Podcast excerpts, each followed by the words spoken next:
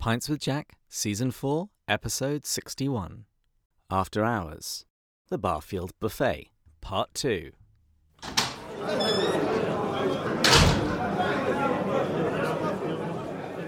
Hello, everyone, and welcome to the final episode of Barfield Month. Having all of these guests on the show this past month has only really just confirmed for me that while there are some rather strange sounding ideas from Barfield, he also has some ideas which are really quite fascinating and well worth further exploration. We began to wrap up Barfield Month last week by hosting a Barfield buffet. We had Dr. Charlie Starr, Landon Lofton, Dr. Troy Vine, Dr. Max Leyf, and Dr. Michael Di Fuccia. Today, we head to the dessert tray to wrap up this buffet. We have just three interviews today. The first two are about different books that Barfield wrote. The first is on Saving the Appearances, the second is on Poetic Diction. And the last interview is a reflection from Gabriel Schenk. You might recognize his voice from the Walter Hooper tribute, which we hosted a few months ago. Gabriel wraps up Barfield Month for us by telling us a little bit about his own Barfieldian journey, and then talks about his work with the Owen Barfield Literary Estate on owenbarfield.org. Not wanting to skip a quote of the week, today's comes from Barfield's Worlds Apart.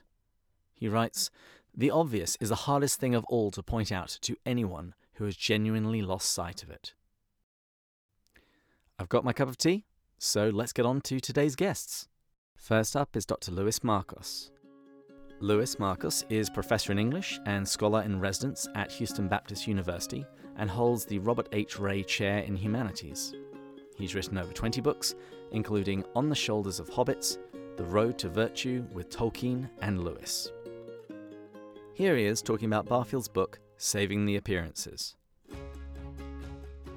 Like most people today, I did not come to Owen Barfield directly, but by way of his good friend C.S. Lewis. In fact, the men were born in the same year, 1898, and went to school together. Lewis knew Barfield even before he knew Tolkien.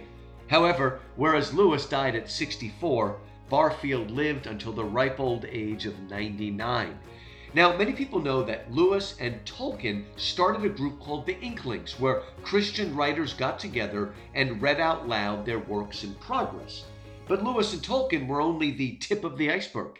The group also included Lewis's brother Warnie. It included the famous Charles Williams, Hugo Dyson, and also Owen Barfield.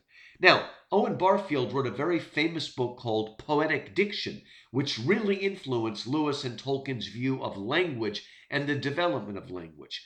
But I want to talk about here today is my favorite book by him called Saving the Appearances, a book that he published in 1957. Here, in a nutshell, is what he argues in Saving the Appearances. He says modern science, since the Renaissance, but really since the Enlightenment, modern science has killed the mystery of nature and the cosmos. Now, how did it do that? Well, it didn't do it by telling us how the cosmos works. I mean, astronomers all the way back to Pythagoras told us how the universe worked or tried to figure it out. What happens in modern science is no longer do the scientists tell us how nature works, they tell us that nature works apart from ourselves and also apart from our Creator. So now science is an object cut off from us, having nothing to do with us. In the Middle Ages and even in the early Renaissance, early man lived in a sympathetic universe. They were in sympathy with nature. In fact, our perceptions of nature partly determined how nature looked and interacted with us. But as we move, starting in the Renaissance and really catching up steam in the Enlightenment, slowly we removed ourselves until nature became a machine that has nothing to do with us. Now, the way that Barfield helps us to understand this, and this is my favorite part of the book, and I still think it's relevant today, is by explaining the difference between Copernicus and Galileo. As most of you probably know, both Copernicus and Galileo argued that we don't live in a geocentric or Earth centered universe, but that we live in a heliocentric or sun centered universe. And yet, even though when Galileo said that, he caused all sorts of problems for himself and was put under house arrest, when Copernicus said many of the same things only a generation earlier, he didn't really get into that much trouble. So, what's the difference between Copernicus and Galileo? This will help us to understand the great paradigm shift that occurred starting in the Renaissance and again picking up speed in the Enlightenment. All right, when Copernicus suggested a geocent- sorry, a heliocentric or sun-centered model, he was only suggesting another model. He said, you know what? If we put the sun at the center instead of the earth at the center, I think it explains better the things we see with our eyes when we look up into the heavens. In other words, he suggested maybe a sun centered model would do a better job of saving the appearances, making sense of what we saw. Do you know that back in BC, in the third century BC, Aristarchus, one of the great thinkers of the Library of Alexandria, he had suggested a heliocentric model, you know, almost 2,000 years before Copernicus. But it wasn't accepted because it didn't seem to make enough sense of what we saw. So all Copernicus was doing is saying, let's try another model. That wasn't that controversial. But when Galileo came along, he said something different. He said, My friends, I have looked through my telescope, I have seen the heavens, and I'm telling you we live in a heliocentric or sun centered model. He wasn't just suggesting another model for looking at the world, he was suggesting this is the way the world is. This is the way nature works apart from us. Even if there were no human beings to see it, this is the way nature works. End of argument. That caused a great cultural shift because, again, it broke us and our perceptions off from nature as a creation of God. And once you turn nature into an object, it becomes a thing. It becomes merely our house, as it is today, and not our home, as it was for the medievals. Before the scientific revolution, according to Barfield, the world was more like a garment men wore about themselves than a stage on which they moved.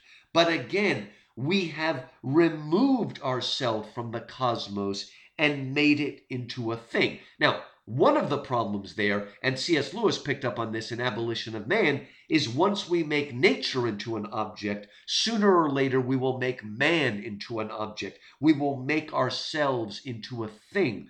But I want to just speak briefly here and, and, conclude with something that Barfield taught me specifically as an evangelical, as someone who has a very high view of Scripture and believes that Scripture is indeed the inspired and even inerrant Word of God. Well, what does what Barfield teaches us in Saving the Experience have to do with it? Well, what happened was that once we made nature into an object, we, without realizing it, started making the Bible into an object. We made it into a thing, and we brought about what Paul would call a dead literalness. You see, in the Middle Ages, Barfield explains, Christians could look at the Bible and see it as both literal and allegorical. We could look at nature and see it as an object, but we could also see it as a product of our own perceptions of it.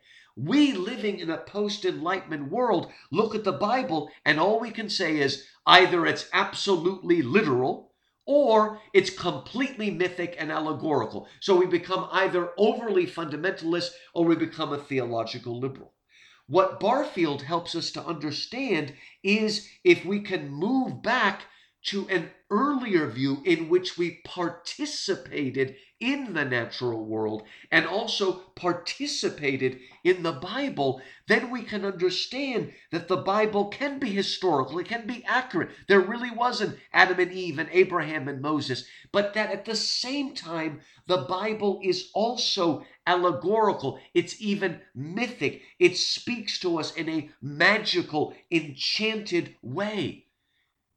Once we restore the participation we lost with the cosmos, we can start to understand, as Tolkien taught Lewis, that Jesus can be a fact, a historical figure who actually died and rose, but that he can also be a myth, that he can speak to us not only on the literal level, but on the mythic level.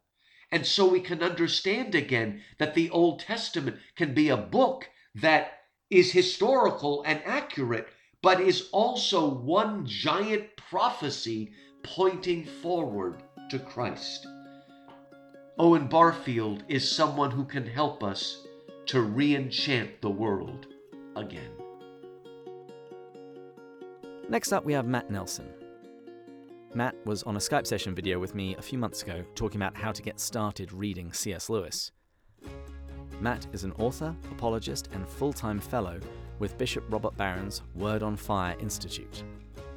Matt is going to be talking about what is probably Barfield's most popular book, Poetic Diction. I first discovered Owen Barfield many years ago. I had always heard his name mentioned anytime that C.S. Lewis or J.R.R. Tolkien or you know the Inklings were mentioned, but I, I always kind of wondered who this mis- this mystery figure was that often gets mentioned with these, you know, giants of the Christian faith like Lewis and Tolkien. But you know, you, you often didn't hear it. Kind of got cut off there, and people didn't talk about Barfield a whole lot. Well, when it really changed for me as far as getting to know who he was and and how profound some of his thinking was, was in an interview a couple years ago, and uh, a Catholic political commentator was being interviewed uh, on a podcast that I was listening to. And at the end of the podcast, this political commentator was asked to make a book recommendation to the listeners, and he was supposed to limit it to just one. You know, and I was expecting something like maybe The Lord of the Rings or something from Lewis or maybe T.S. Eliot or Russell Kirk, knowing that he was a conservative thinker and a cultural commentator. But he recommended Owen Barfield's Poetic Diction, a, book a book I had heard of but had never uh, thought I had any real reason to rush out and get.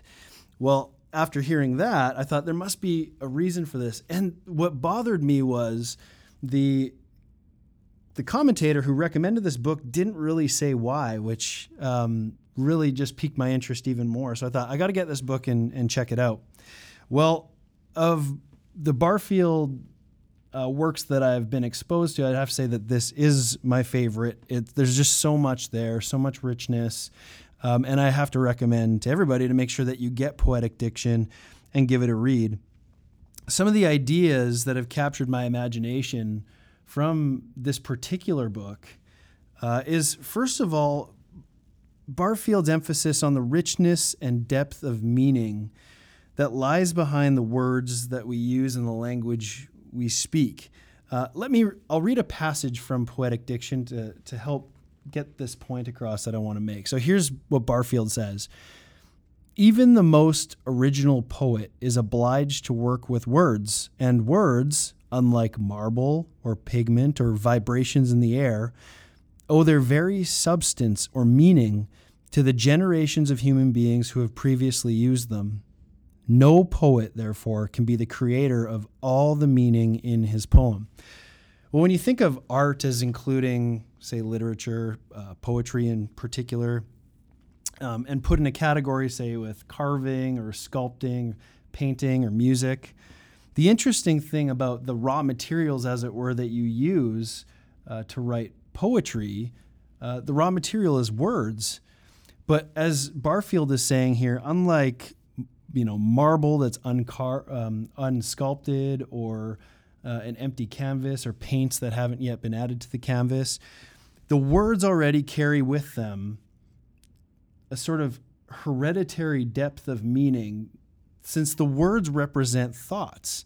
And people have been thinking about words and what words mean. And in a way, meaning has been conveyed through these words to an ever in an ever deepening way through generations. And so we sort of are handed on, as it were, a tradition of meaning in these words that then get applied in certain ways uh, that become poetry or perhaps works of fiction or nonfiction. But the point is that language carries with it this richness and depth of meaning uh, that is that is very unique. And this is something that Barfield talks a lot about uh, in poetic diction. Um, you know, another idea of Barfield's that has captured my imagination is, um, in particular, poetry's unique depth of meaning. Um, and its ability to instigate in us through this unique depth of meaning a felt change in consciousness.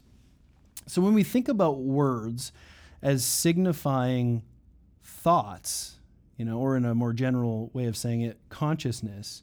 And when we think about this depth of meaning that gets passed on through generations as we think about what words mean and what they represent, um, this collective thinking about the meaning of language that gets passed on, as it were, um, gets, I guess, most forcefully conveyed through poetic language. Now, remember, what do we do with poetry? Well, we use poetry to to describe things or describe experiences that, in some way, words do not suffice to describe. We, we're trying to describe the indescribable in a way, and so poetry is is replete with metaphor and with uh, literary devices that, in a way, take our consciousness beyond the word to consider something that can't be fully described in the words being used. So, this idea that poetry takes us into this unique um, plane of consciousness beyond just our ordinary, say, prosaic way of thinking. Um, is something else that I think is is really well described and emphasized in Barfield's writing, especially in poetic diction. So, if you want to really come to gain a greater appreciation for what it means to be conscious, but also to come to understand how poetry can ch- contribute to our lives as rational creatures, um, and you know, from a Christian perspective, as being made in the image and likeness of God through uh, the experience of self consciousness and of our rationality, then read poetic diction because it'll give you a greater appreciation for ourselves in our human nature, but also for poetry in its beauty and in its way to uh, appeal to the human heart through our imagination and through our consciousness. So, I guess I'll leave you with a little bit of advice for anyone who wants to dip into Barfield for the first time. I would say and this would especially work as a precursor to reading poetic diction. If you're not reading poetry, start to read poetry. Uh, we have a great tradition within the Catholic faith, especially, um, and not not only the Catholic faith, but um, within maybe better to say the Christian faith of phenomenal poets. Uh, whether it's you know you want some winsome poetry that also conveys um, some meanings that have some depth and some gravity to them. G.K. Chesterton is a good way to go. Um, if you want to really experience the beauty of the flow of words and the way that words can can convey an objective uh, experience of the beautiful, read Gerard Manley Hopkins. Uh, or uh, George Herbert is another one, an Anglican poet who can really um, pull us, uh, you know, pull on the heart in a way that really uh, lifts us up uh, in in mind and heart towards God through his poetry. So Hopkins, Herbert, um, a con, you know, contemporary poet that I really like is Wendell Berry.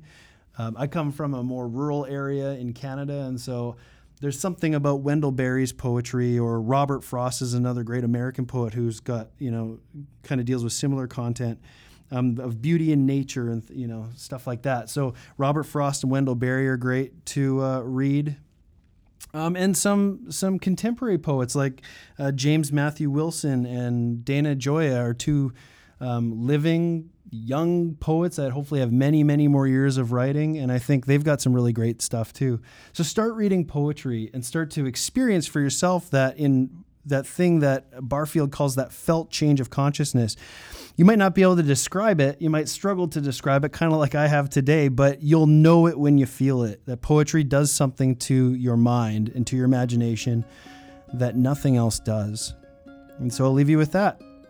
Read Owen Barfield.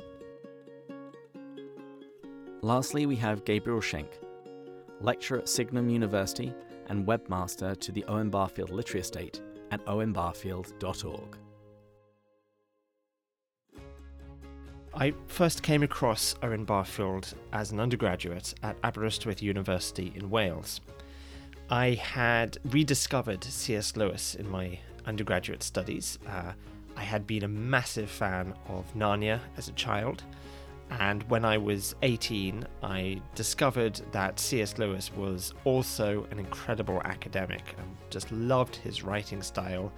And I loved that I could cite his academic work in my own essays about medieval literature, and I would get marks for that. It was just such a fun discovery. Uh, and I really kind of inspi- aspired to be like C.S. Lewis in my own academic writing. So, when it came to choosing a dissertation topic for my third year, I chose C.S. Lewis, of course, and I chose his Space Trilogy because I thought it was really interesting. And I hadn't read it before, and I also wanted to discover more about C.S. Lewis as a person and as a writer. And I came across this book called Owen Barfield on C.S. Lewis, edited by G.B. Tennyson. And it's 170 odd pages, just about insights on C.S. Lewis and his work. And it's all kind of essays uh, and interviews uh, by Owen Barfield, who I had not heard of before that point, but who I quickly discovered was incredibly important, uh, key to unlocking the mystery of C.S. Lewis for me. Uh, C.S. Lewis describes him as the wisest and best of my unofficial teachers. And if C.S. Lewis is saying that about anyone, you know this is someone to take really seriously and is a really important person in their own right.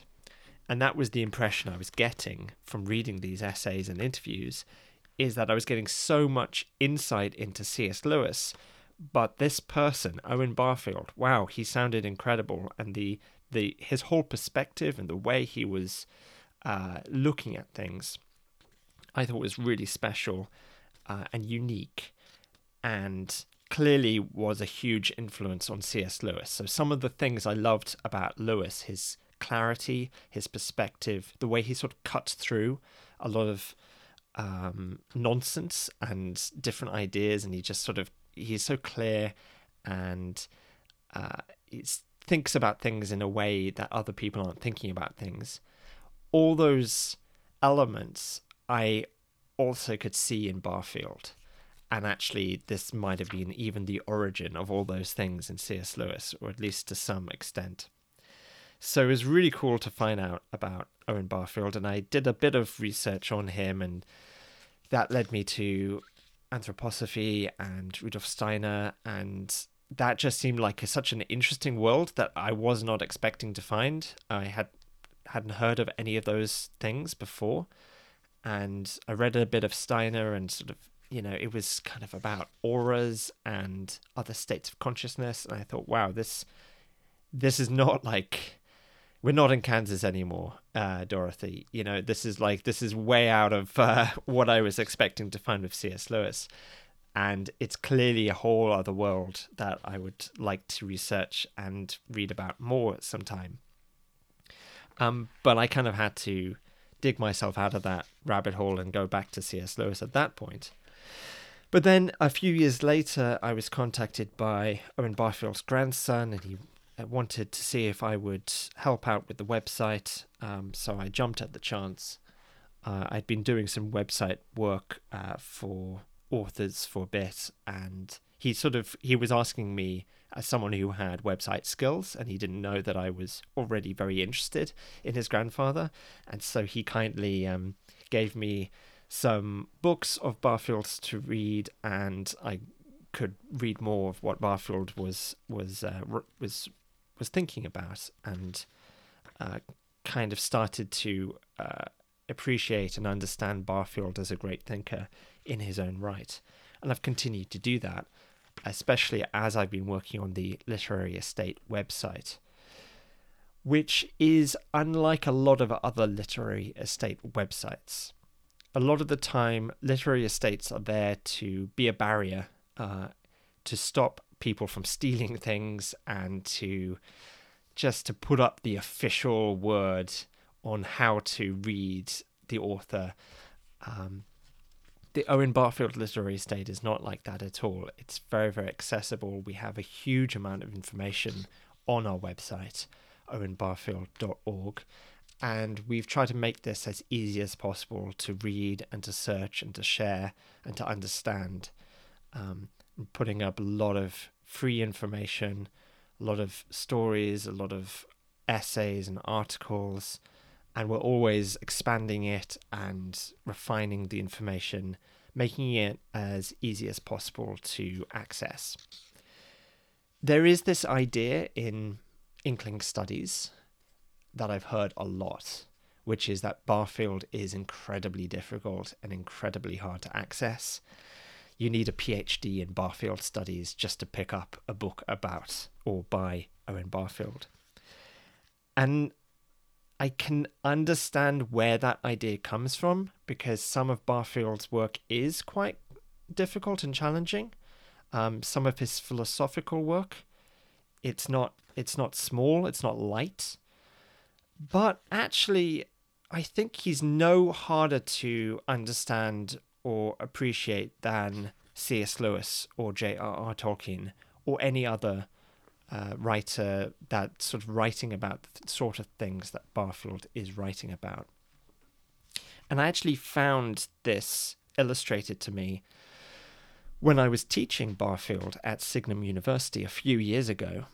Signum University is an online institution that specializes in fantasy literature and old languages like Old Norse and Old English and I lectured on a course called The Inklings and King Arthur, which is based on a textbook edited by Sørina Higgins, which is full of incredible essays about the Inklings, so C.S. Lewis, Owen Barfield, J.R.R. Tolkien, and Charles Williams primarily, and the relationship those authors had to the Arthurian legend. And in this course, we did C.S. Lewis's That Hideous Strength, we did Tolkien's The Fall of Arthur. Both of those are very Arthurian texts. We did Charles Williams's Arthurian poetry and his uh, Grail story, War in Heaven.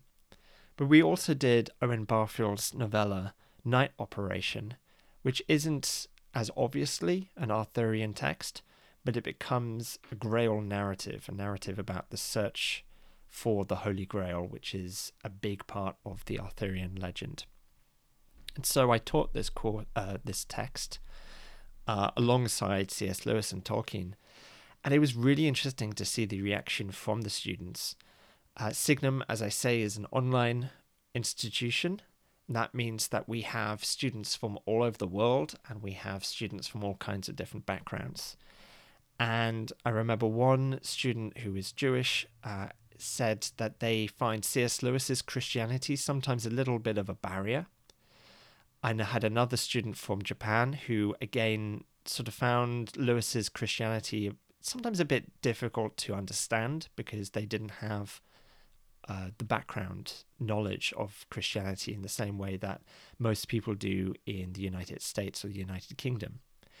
And that was really interesting because I don't find C.S. Lewis at all inaccessible, but then that's probably because of my upbringing, um, slightly. I mean, he's a very clear writer, but there are things that he's talking about that actually aren't necessarily that accessible.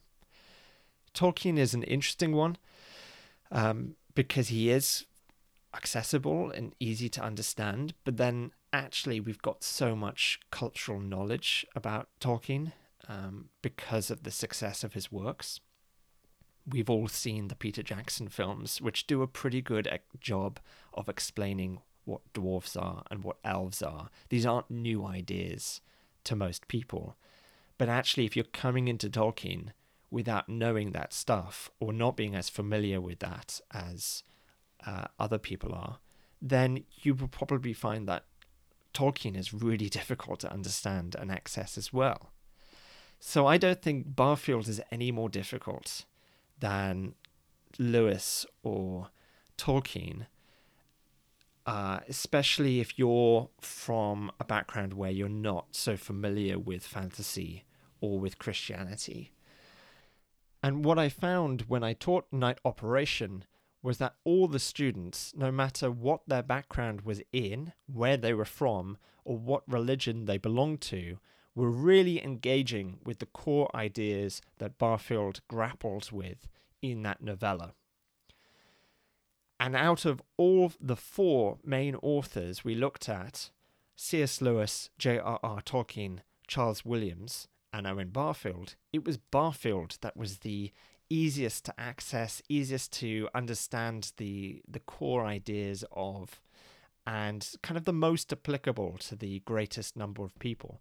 So that was a, an interesting discovery because it went against this narrative that Barfield is the least accessible or the most difficult of those four writers.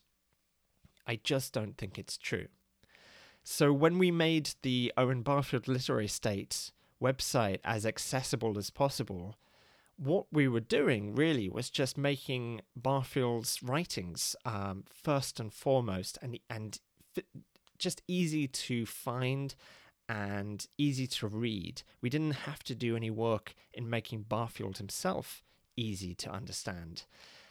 And just by doing that, we're kind of changing the narrative a little bit in terms of what people think of when they think of Owen Barfield.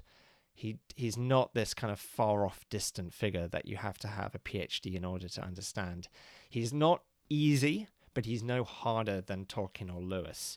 And if you put the effort in to understand his ideas, his core thinking is very applicable to whoever you are, wherever you're from, and whatever time you're in. Uh, I think he's the most um, far reaching of all the Inklings. And that's been a, such a pleasure to discover and to continue to uh, to think about as I continue to work for the Owen Barfield Literary Estate. And that is the end of Barfield Month. I'm sure we'll have episodes on Barfield as time goes on, and I would love for there to be a Pints with Barfield at some point in the future.